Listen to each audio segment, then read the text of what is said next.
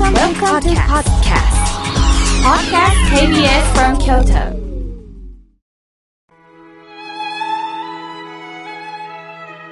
改めまして、僧侶の河村明慶です。今日の法話のテーマは、長続きする恋についてお話しいたします。今日は作家の与謝野明子さんのご命日です。与謝野さんは大阪南西部にお生まれになって、和菓子を営む父母の三女として生まれました。本名は与謝野翔と言い、秋子はペンネームだそうです。幼い頃はお琴や三味線も習い、たくさんの教養を身につけられたといいます。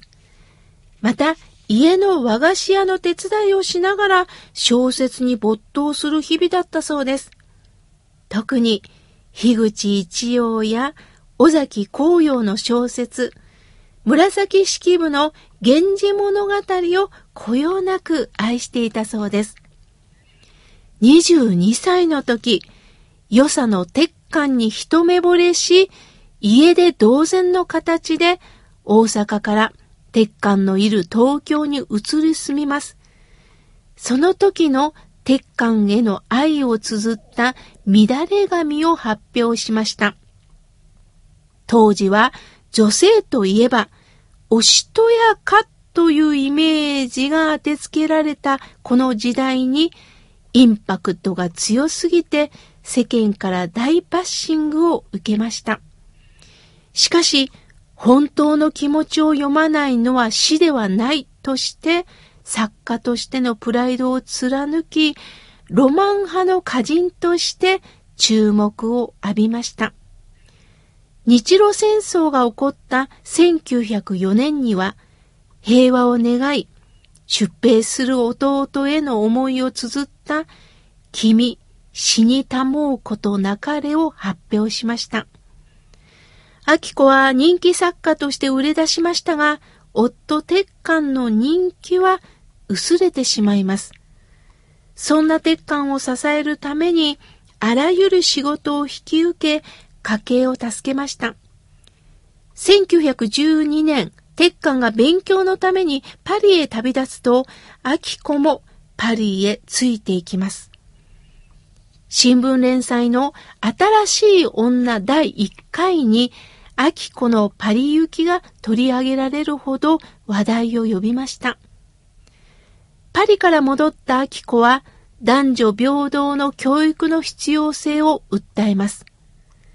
1921年に建築家西村伊作や夫鉄管らと日本初の教学校である文化学院を東京のお茶の水に創立しました。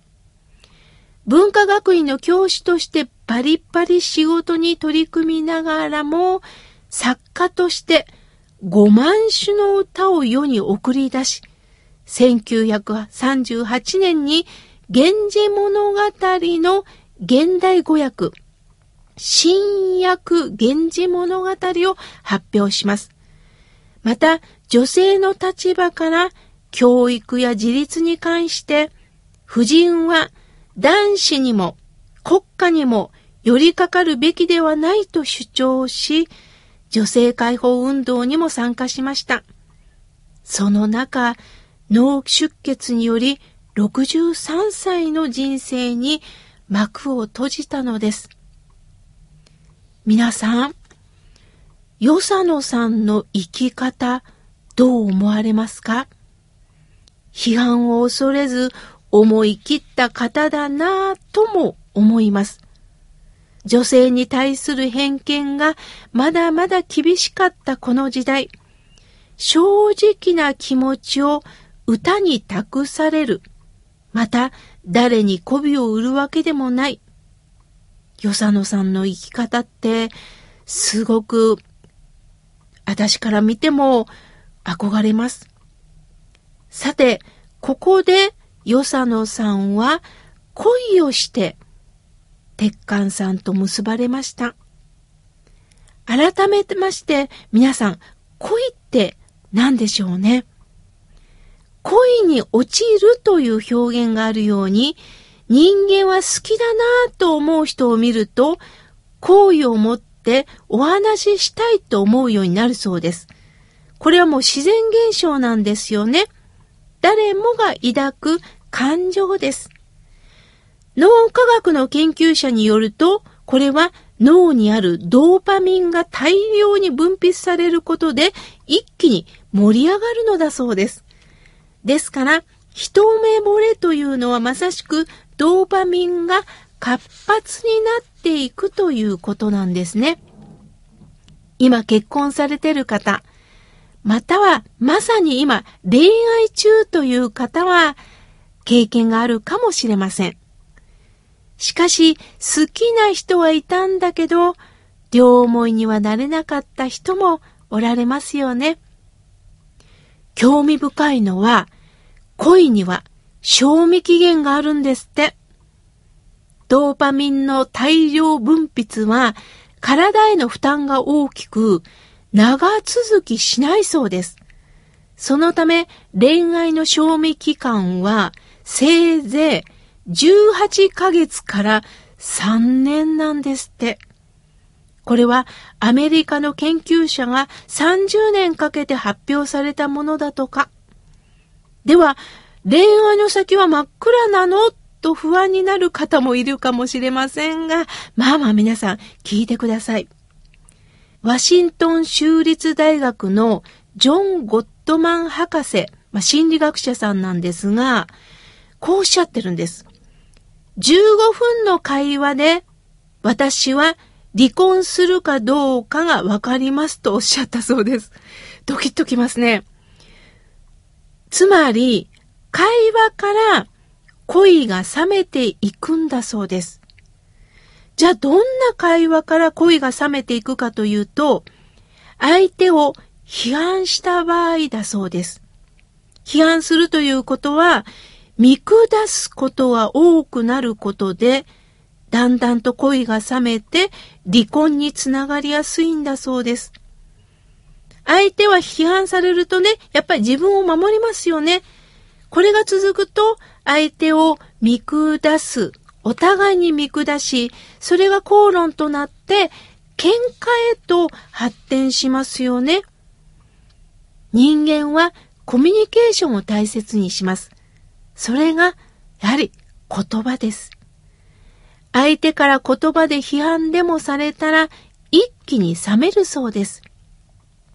ですから、恋愛の末、または結婚した後に、こんな人とは思わなかったという言葉が出るのは、そういうことだそうです。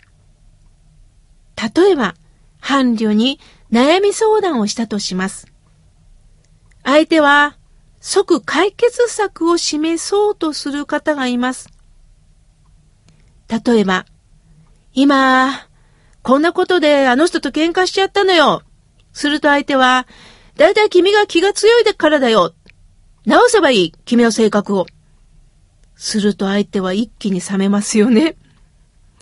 今、こんなことで揉めてるの、と相談したとします。すると相手は、じゃあ弁護士入れたら一気に冷めますよね。悩みを相談するという人は、その前に、うわぁ、辛かったなぁ。あ、そうだったんだ、君がちょいと強いことを言ったっていうのは、そのぐらい耐えられなかったのか。そうか、そうか、という受け止める気持ちがあったらいいんですが、つい方法論を言われると、一気に冷める時ってありますよね。そんなんじゃないの。もっと私の悲しい気持ちを分かってと言いたくもなりますよね。改めて、与謝野さんが結婚して12人の子供を育てながらでも、夫とやっていた中には、私は常に会話を持たれていたのかな。その会話の中でも、やはり相手の嬉しい、いいところ、嫌なところ、自分自身の醜いところもしっかり見ながら、こんなこと言ったら相手は悲しむよな。私も過去多くの人を傷つけてきたんだという罪悪心も持ちながら、会話をしながら尋ねながら、それをまた歌にも託したんでしょうね。確かに、年齢とともに浮ついた気持ちはなくなるでしょう。しかし、年齢とともに、お互いを尊敬し合う気持ちは持ちたいですよね。そしてこの人はこんな人だと決めつけずに、会話をしながら毎日発見していきませんか？え、この人ってこんな部分があったんだ。冷める部分もあるかもしれませんが、新たな発見もあるはずです。そういう意味でどうか会話をしていきましょう。今日は長続きする恋とはについてお話しいたしました。